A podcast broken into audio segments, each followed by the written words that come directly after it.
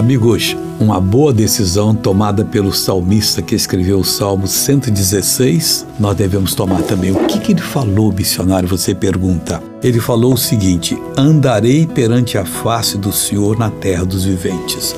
Não tem coisa melhor do que você andar perante a face do Senhor. O que, que é isso? O que, que é andar perante a face do Senhor? É você entender a vontade de Deus pela palavra, que ele deu um retrato de Jesus. E você, em tudo que for fazer, qualquer decisão, qualquer conversa, coloque a palavra diante de você. O que ela proíbe, eu não vou querer. O que ela aprova, eu não vou deixar de aprovar.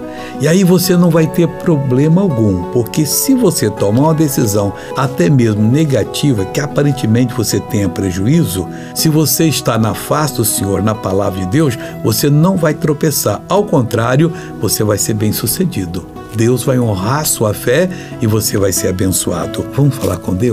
Pai, em nome de Jesus. Eu oro por essa pessoa que está orando comigo para ela ser muito abençoada.